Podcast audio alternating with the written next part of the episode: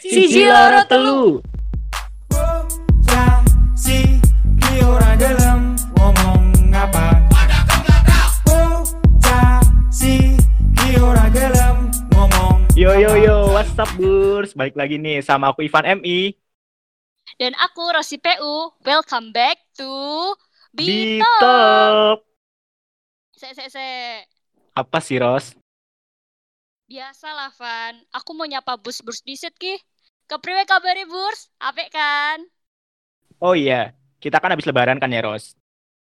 Hmm, gimana gimana? Sebelumnya nih, aku mau ngucapin nih selamat Hari Raya Idul Fitri 1441 Hijriah.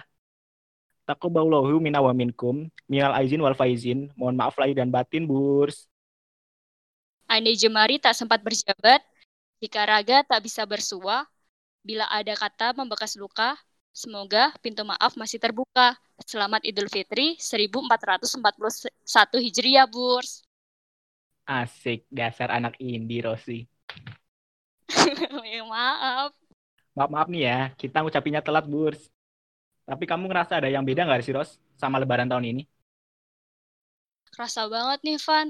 Ini kan lagi pandemi kayak gini kan banyak banget tuh saudaraku yang pada nggak balik. Ya, otomatis THR berkurang kan. Dasar, Sebel deh. Kalau kamu gimana? Aku ya sama, saudaranya banyak yang nggak pulang gitu. THR juga sepi gitu kan. THR sepi.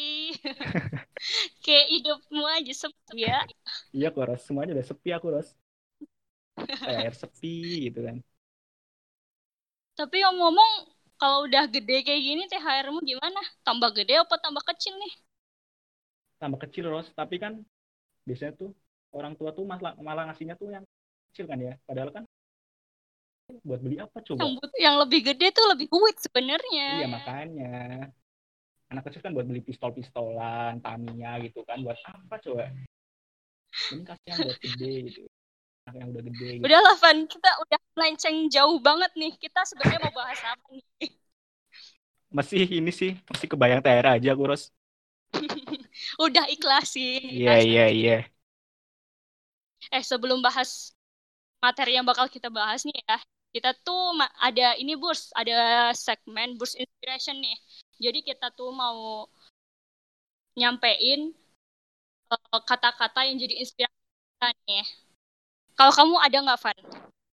Kamu dulu deh. Aduh, padahal aku lagi mikir dulu nih. Nggak usah dipikir. Kalau aku sih yang kata-kata yang jadi inspirasi aku tuh tahu kartun Turbo nggak Van? Turbo. Oh, ini siput balap. Iya tuh keren banget sih. Timis banget jadi siput padahal udah tahu siput tuh lelet banget jalannya tapi dia pengen jadi pembalap coba. Mantul banget. Coba deh. Kata-katanya tuh kata kayak gini nih Burs. Bentar. Ambil kesempatan dan risiko atau bermain aman dan menanggung kekalahan. Jadi itu kalau kalian pengen maju tuh kalian harus berani ngambil resiko nih Burs. Kalau nggak berani ngambil resiko, misal kalau kita tuh mau diriin usaha, tapi kita nggak mau ngambil resiko, mau eh, resiko buat gagal, ya udah kita bakal stuck di situ terus nggak bakal berkembang Burs gitu. Kalau kamu Boleh gimana juga. Eh, tapi kamu suka balapan apa itu, Ros? I- ya dulu sih suka lihat MotoGP sih, tapi sekarang udah jarang. Di Namanya nggak ada. Rossi. Namanya Rossi ya, pembalap. Nontonnya kartun pembalap juga. Iya. Tapi emang keren banget tuh kartunya. Oke, Udah nonton berkali nggak bosen. kayak Home Alone ya, diputar berapa kali gitu ya. Itu sih bosen sih, Van. Oke, kalau aku nih dari pengusaha. Namanya Elon Musk. Pasti tahu lah ya Elon Musk. Dia tuh ilmuwan, dia tuh juga pengusaha juga. Kata-katanya nih, gini nih.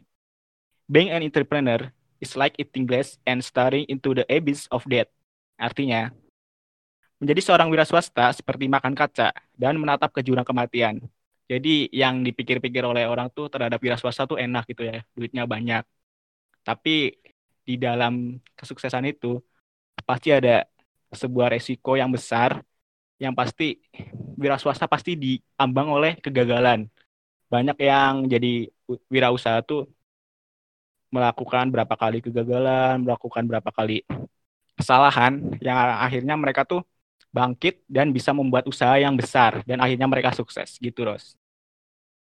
Aduh, keren banget sih kata-katanya. Pastinya. Pasti burs-bursnya pada dengerin kata motivasi itu jadi tergugah ya semangatnya Dan- jadi wirausahawan. daripada ngantuk ya, Harusnya sih siap si Ivan mah pikirannya ngantuk terus. Sok dilanjut terus. Yo, abis ini apa nih? Habis ini kita Nah, ngapain nih? malah nanya lagi. Kamu Nih ya, kan, kita tuh eh, lagi itu ya, lagi ada lagi masa pandemi kan di rumah terus. Iya. Ah, karena ada pandemi ini kan pemerintah terapin kebijakan PSBB. Heeh. Nah, PSBB itu kan jadi membatasi ruang gerak kita kan. Iya. Buat bisnis tatap muka tuh jadi nggak boleh kan, terbatas banget. Nah, jadi semuanya serba online. Terus kayak eh, dulu aja tuh yang pas kegiatan eh pas Cina pertama kali terjangkit eh, wabah COVID tuh kan itu kan kayak kegiatan ekspor impor kita tuh terbatas sama Cina soalnya mereka di lockdown terus Iya. jadi banyak eh, Indonesia tuh jadinya tuh terjadi inflasi kan gara-gara banyak banget permintaan barang ini tapi barang yang tersedia tuh dikit Anak ekonomi. Anak ekonomi parah. Itu apa sih ya gambaran oh terus jadinya kan eh gimana Van? Ya, banyak dampaknya lah ya ke negara lain. Soalnya Cina kan juga ekonominya kuat banget tuh. Semenjak mereka di lockdown jadi berpengaruh nih kepada negara lain gitu. apalagi karena terbatasan kita gerak nih kan jadinya banyak banget pe- buruh yang di PHK lah orang-orang kerjaan gitu-gitu kan Iya. terus em eh, dengar-dengar nih juga mau ada wacana em, kebijakan pemerintah yang baru tuh mau new normal tuh gimana sih kan menurut Oke, yang aku tahu nih ya, sebenarnya tuh new normal tuh adalah kebijakan nih yang dibuat pemerintah supaya ekonomi sama kegiatan masyarakat pada umumnya tuh tetap berjalan loh. Kan artinya new nor- new normal itu kan tatanan kehidupan yang baru. Nah, di sini kan pasti kalian udah pada dapet nih ya, kayak apa gambar atau tabel yang di-share di sosmed atau di internet itu tentang new normal. Nah, jadi di new normal ini pelaksanaannya tuh bakal ada lima fase dalam bulan Juni. Nah, dalam setiap fase itu nantinya bakal ada skenario tentang pembukaan kembali kegiatan perekonomian, pariwisata, pendidikan, ibadah, dan lain-lain. Tapi dengan protokol kesehatan yang ketat. Nah, sampai kapan dilakukannya normal, new normal ini? Sampai ada vaksin yang bisa diproduksi dan disebarluaskan sehingga COVID bisa teratasi dan semuanya kembali normal seperti sedia kala. Itu, Ros. jadi itu ibaratnya kayak tuh tiga bulan itu tuh tiga bulan ini tuh kayak dilesin dulu ya terus ntar kita new normal tuh kayak realisasiin di real life-nya kita gitu kan Iya, tapi sebelumnya tuh bakal ada AKB. AKB itu adaptasi apa tuh Van? adaptasi kebiasaan baru. Nah, AKB ini atau adaptasi kebiasaan baru ini bakal dijalanin selama 14 hari, Ros. Jadi buat latihan gitulah, try out. Wih, try out juga. Mantul, mantul. Nah, tahu nggak sih, Van? Kita tuh eh, hambatan kita di buat perekonomian Indonesia ini ada lagi nih selain pandemi corona ini. Apa tuh? Nah, kamu pernah dengar nggak sih? Aku tuh dulu dari SMA udah di sering banget ngomongin sama guruku lah, guru lesku banyak banget yang ngomongin kalau Indonesia tuh bakalan ada bonus demografi. Tolong jelasin dong, Ros. Aku masih belum paham tuh.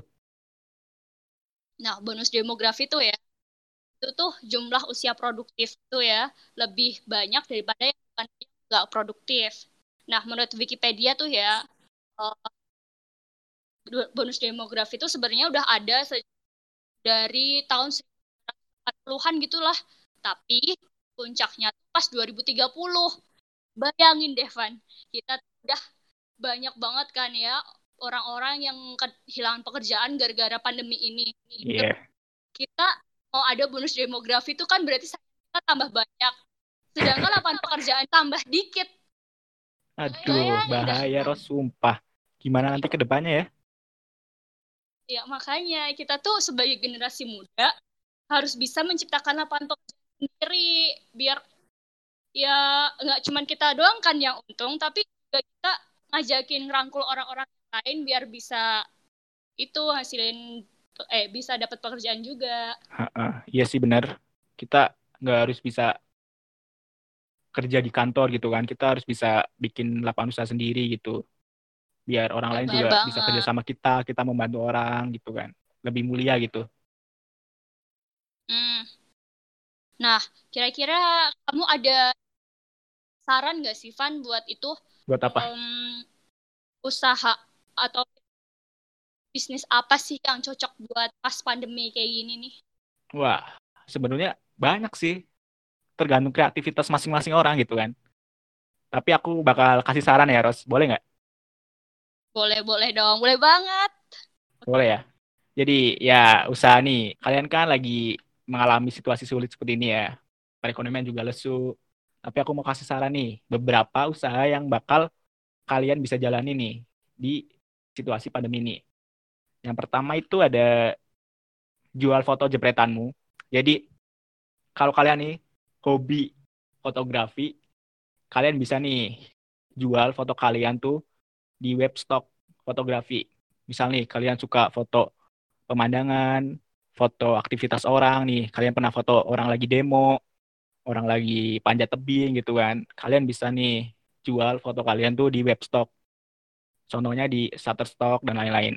Bakal ada yang butuh foto kalian. Soalnya sekarang apa-apa tuh dibutuhin sih.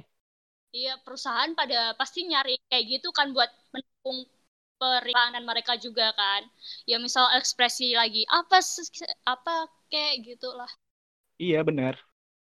Buat desain gitu kan pasti butuh foto gitu kan. Iya dong. Lanjut nih.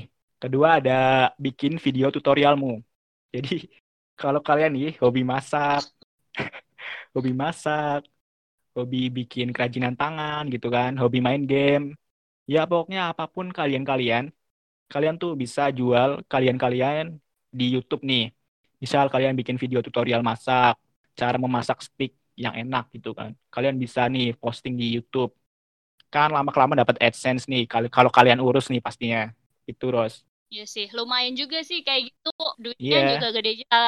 bisa ngasilin duit jadi terus sama kalian tuh bisa ngajar ke orang lain kalian-kalian gitu Iya, apalagi itu kan eh apa sih pahala yang terus mengalir. iya jariah istilahnya Iya, bener-bener. lanjut terus Iya, apalagi nih? Yang ketiga ada menjadi penulis lepas atau freelance. Nah kalau kalian nih hobi nulis artikel atau hobi nulis novel cerita pendek Wattpad Wattpad lah ya istilahnya. Kalian tuh bisa nih nulis nih.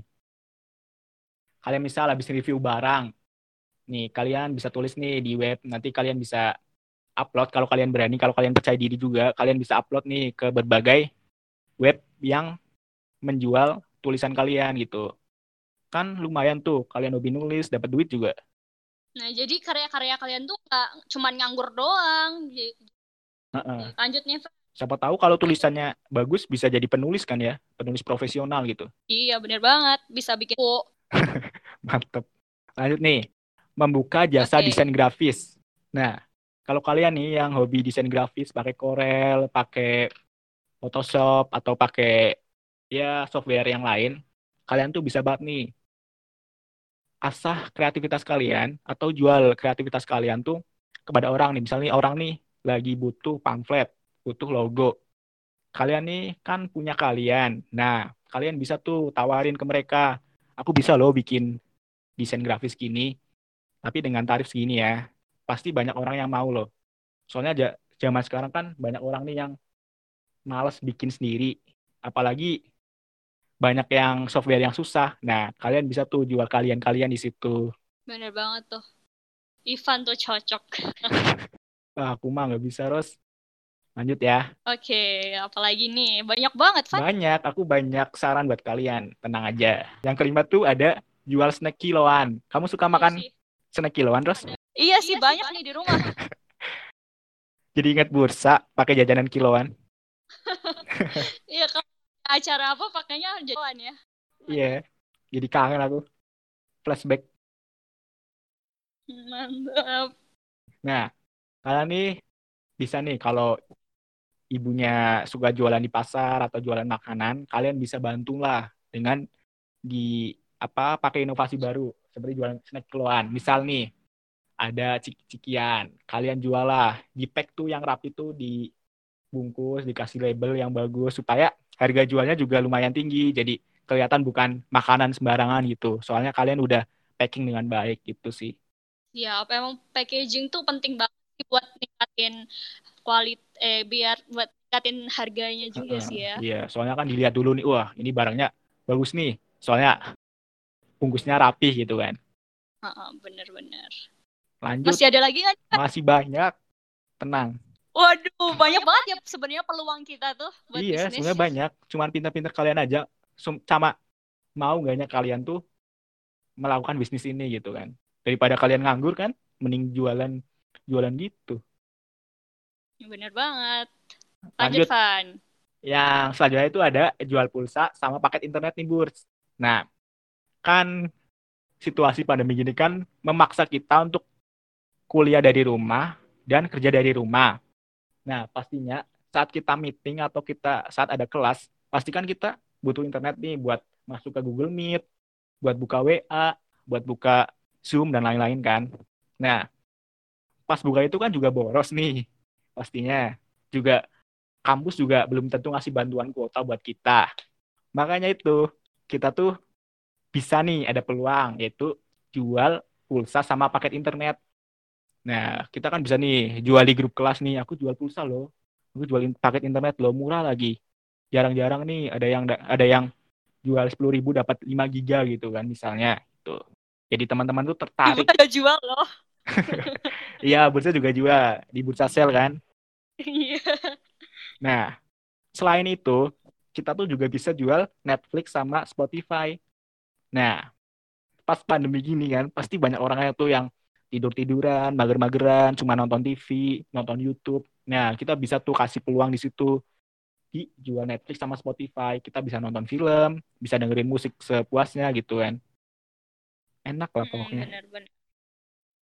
Tapi sekarang kan lebaran banyak film gratis di TV, Van. Tapi kan biasanya film-film kapan tuh, Ros? Dua tahun yang lalu gitu kan. Pasti udah bosen. Tapi tadi ada film seru tau. Apa tuh? Like Five Five Five. Apa tuh? Film apa tuh? Nggak tahu ya. Nggak tahu. Itu pokoknya cobalah. Seru kok film komedi. Pembajakan pesawat. Udah lah, lanjut lanjut, Van. Oke, selanjutnya ada yang ketujuh itu membuat podcast sendiri. Nah, seperti kita ya, terus kita kan lagi bikin podcast nih.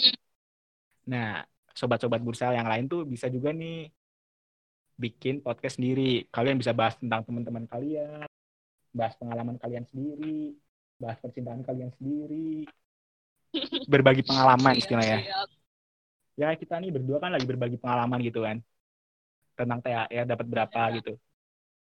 Oke, setelah bikin podcast nih, ada lagi nih terakhir nih saran dari aku nih. Apa tuh?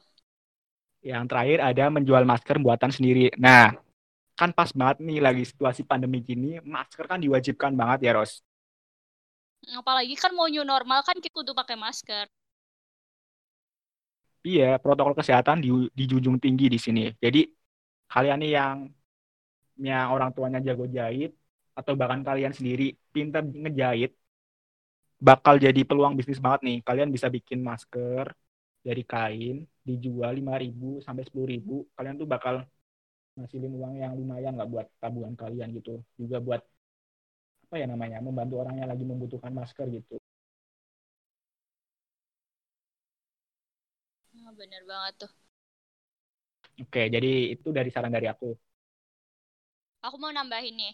Ya. Kita juga bisa tuh bisnis kayak eh, bikin rumah pakai desinfektan lah, pakai cuci mobil desinfektan. Terus eh, kan anak kecil juga buat jaket kan, kita juga bisa buat jaket. Terus makanan catering higienis gitu-gitulah. Hmm, bener tuh.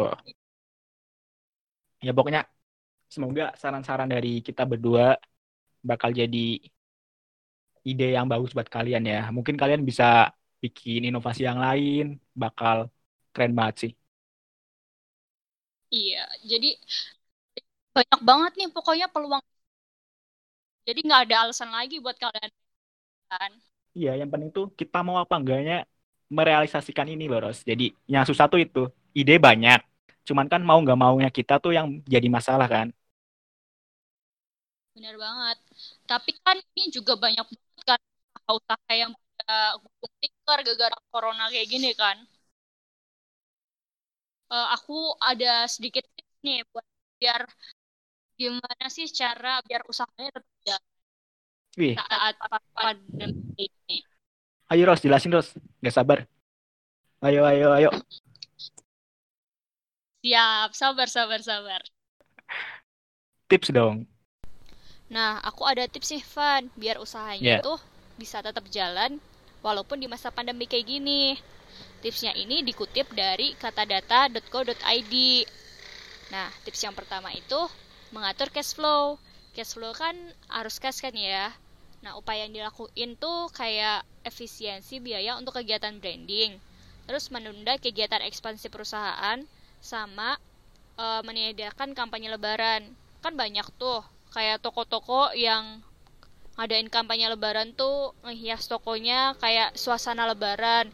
Kayak ada hiasan ketupat lah masjid lah yang kayak gitu-gitu kan juga butuh biaya yang gede juga kan ya terus sama kayak diskon-diskon lebaran gitu juga terus eh kalau dari dalam internal perusahaan internal perusahaannya tuh kayak diberlakukannya unpaid leave atau cuti tidak dibayar. Jadi mereka yang cuti itu eh, ambil cuti itu itu nggak dibayar gajinya. Terus ada pemotongan gaji bagi beberapa karyawan. Terus tips yang kedua itu berempati dan menjaga komunikasi. Dalam menjalankan bisnis tuh ya, kita tuh nggak cuma mencari untung doang, tapi kita juga harus mencari apa yang dibutuhkan konsumen. Nah, kayak masa pandemi kayak gini kan konsumen tuh butuhnya kayak alat-alat kesehatan gitu kan kayak misalnya masker. Kan kayak sekarang tuh wajib banget kita tuh keluar kudu banget pakai masker. Nah kita tuh kudu kita tuh memproduksinya jadinya masker aja masker. Terus eh, kita tuh kayak menjalin komunikasinya tuh kayak eh dengan kita ngasih tahu ke konsumen dengan mereka membeli produk kita itu dia bisa mereka tuh bisa dapat benefit apa aja. Misalnya kayak dengan konsumen membeli barang pro- membeli produk kita mereka bisa membantu para pengrajin masker biar bisa tetap kerja walaupun di masa pandemi. Terus kayak eh, bisa mempermudah orang-orang yang membutuhkan masker kalau lagi cari masker gitu. Terus eh selain itu tuh kita juga kayak ngasih tahu juga ke konsumen kalau kita tuh pas memproduksi produknya itu tuh dalam keadaan steril. Kayak pegawainya tuh sebelum masuk tuh dites suhu lah terus harus cuci tangan dulu dan lain sebagainya sesuai protokol kesehatan pastinya. Terus yang ketiga tuh pengaturan karyawan. Kan eh, karena masa pandemi kayak gini kan jadi karyawan tuh pada disuruhnya WFH kan work from home kan. Nah jadi karyawan tuh diwajibkan untuk mengisi aplikasi update pekerjaan biar produktivitas perusahaan tuh tetap terjaga. Nah eh di itunya tuh jadi karyawan tuh kudu ngelis hari itu hari ini tuh mereka udah laku udah kerja apa aja di aplikasi update-nya itu biar biar perusahaan tuh juga bisa eh ngecek gitu loh. Mereka tuh di rumah tuh harus tetap kudu produktif gitu. Terus perusahaan juga kudu ngasih target juga biar biar target minimalnya biar perusahaan tuh juga tetap optimal dalam memproduksi dal walaupun pada masa pandemi kayak gini. Terus yang keempat itu strategi marketing yang baru selama masa pandemi. Nah, sekarang kan kan keputusan membeli konsumen itu ditentukan dari 20% itu logika sama yang 80% itu emosional kan. Jadi kayak masa pandemi kayak gini, mereka tuh kita tuh kudu memaksimalkan aspek emosional pembeli kayak kan misal ya kita tuh kayak me kayak ngasih tahu kalau sebagian dari keuntungan kita tuh di, mau didonasikan ke orang yang membutuhkan. Misal buat dijadiin uh, buat sumbangan masker lah atau sembako buat orang-orang yang nggak mampu lah. Ya jadi walaupun mereka tuh nggak butuh barangnya itu tapi mereka tetap mau beli. Soalnya dari sisi emosional mereka tuh kayak ada niatan buat membantu orang lain ada simpatinya kayak gitu. Jadi mereka tuh ya walaupun nggak butuh tapi tetap beli gitulah. Terus yang kelima itu tipsnya mem memanfaatkan layanan perbankan. Nah ini tuh memanfaatkan pelayanan perbankan tuh yang kayak layanan online gitulah ya. Kayak ya semacam imani kayak gitu juga kayak jadi kan biar mempermudah mereka tuh ya yang lagi masa pandemi kayak gini kan banyak daerah-daerah juga yang pada di karantina wilayah atau karantina wilayah ataupun lockdown gitu kan. Nah jadi tuh mereka nggak bisa keluar da dari wilayahnya. Jadi kayak kayak mereka tuh terbatas di rumah aja. Jadi tuh dengan adanya imani dan semacamnya itu bisa mempermudah mereka dalam transaksi nantinya pas bayarnya. Jadi mereka nggak perlu keluar nyari ATM ataupun ke bank gitu itu sih tips dari dari aku udah nih kamu ada saran Wah, kalau tips sih aku belum, aku soalnya belum jago di bisnis gitu, Ros. Jadi aku dengerin punyamu dulu nih dari tips saat pandemi ini. Oke, Burs. Aku sama Rosi kan tadi nih habis maparin nih beberapa saran yang bisa kalian lakuin untuk bisnis saat pandemi dan Rosi udah ngomongin tips menjalankan bisnis saat pandemi. Buat kalian nih yang punya bisnis, punya usaha yang lagi dijalanin dan kalian punya keluh kesah yang pengen kalian ceritain ke kami, bisa kok. Gimana tuh Ros caranya, Ros? Nah, kita tuh mulai minggu depan ada segmen kisah bisnismu bisa disingkat KB lah ya. KB, kisah bisnisku, iya benar. Nah, itu jadi kalian bisa nge-share ke kalian lah, ya cerita bisnis kalian lah. Nah, itu kita selain itu kita juga ada tuh ya yang sapa-sapa bursa nih, Pur. Wih. Nah, sapa-sapa bursa tuh ya kalian bisa nge-share apa aja. Misal kisah cinta kalian lah, terus kehidupan kuliah kalian, terserah lah kalian bisa nge-share apa aja. Bentar, bentar. Boleh nih aku misalnya cerita cinta nih, boleh nih. Boleh banget dong. Kali aja pada terinspirasi sama kamu yang lagi jomblo ini kan. Mana ada terinspirasi sama jomblo. Kali aja mereka jadi terbuka pikirannya, oh pacaran tuh gak baik. Jadi mereka jadi yeah. jomblo. Bener juga ya. Tadi gimana? Kamu ngomong apa? Bisa aja lesnya mau nyari temen jomblo ya. Kamu tadi tanya cara ngirimnya ya? Iya, gimana nih cara ngirimnya nih? Nah, buat kita kirim ke mana? Yang pengen cerita tentang kisah bisnisku, tentang sapa-sapa bursa, gampang banget. Kalian tuh ya, tinggal kirim email ke bursa FEB Unsut at yahoo.com. Tapi dengan subjek ya, kalau kalian pengen cerita kisah bisnisku, ya pakai subjek kisah bisnisku. Kalau kalian pengen curhat-curhatan biasa, kalian pakai subjek sapa-sapa bursa gitu. Untuk lain, gimana Ros? Lain Ros? Nah, kan pasti banyak nih kalau kalian yang akan ih pakai email ribet gitu, Nah. gitu kan. Kalian juga bisa nih pakai eh, ngirim kisah kalian tuh yang kisah bisnis lah, yang sapa-sapa bursa tuh lewat ID line kita, ID line bursa. Apa tuh Van ID line-nya? Wah, untuk ID Line Bursa nanti bakal kita cantumin di deskripsi podcast ini. Pokoknya kalian tetap pantengin ya. Pokoknya ada nih di deskripsi cara mengirimnya. Gitu, Ros. Siap, pasti ini bakal seru banget sih. Pasti. Kalian banget nge-share apa pun ke sini. Iya, kalau kalian ngirim salam ke doi kalian, bisa lah lewat sini. Anonim, tenang. Kita, kita bakal jaga kok nama kalian. Kalau jaga. Asik banget dah. Dah. Apalagi nih Van? apa ya? Ada pesan kesan nggak? Pesan kesan, aduh. Ada pesan nggak nih buat burs-burs nih? Wah, pesanku sih simpel aja nih. Kalian jaga kesehatan ya. Kan belum pasti nih kapan selesainya. Jadi kalian olahraga lah, olahraga. Ya, olahraga apa sih? Yang penting jaga kesehatan lah. Kesehatan nomor satu, guys. Bener banget. Pokoknya kalian tuh harus menaati protokol kesehatan. Kalau keluar suruh pakai masker, ya pakai masker, sering cuci tangan. Pokoknya yang gitu-gitulah. Iya, benar. Biar corona tuh bisa cepat hilang. Betul banget.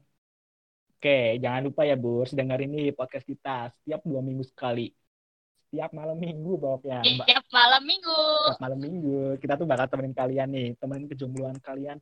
Mantul banget sih buat kalian-kalian yang jomblo kudu banget merap sini biar nggak kelihatan jomblonya. Kamu ngomongin jomblo, emang kamu gak jomblo, Ros? Ini kemarin udah dibahas ya. Ya bukan bukan ini nih bukan ya gitu kan. Ya kali seminggu langsung dapat gitu. Siapa tahu, kali. siapa tahu. Beli kacang ya. Oke, tetap pantengin kita ya, Bos. Siap. See you, Burs. Dadah.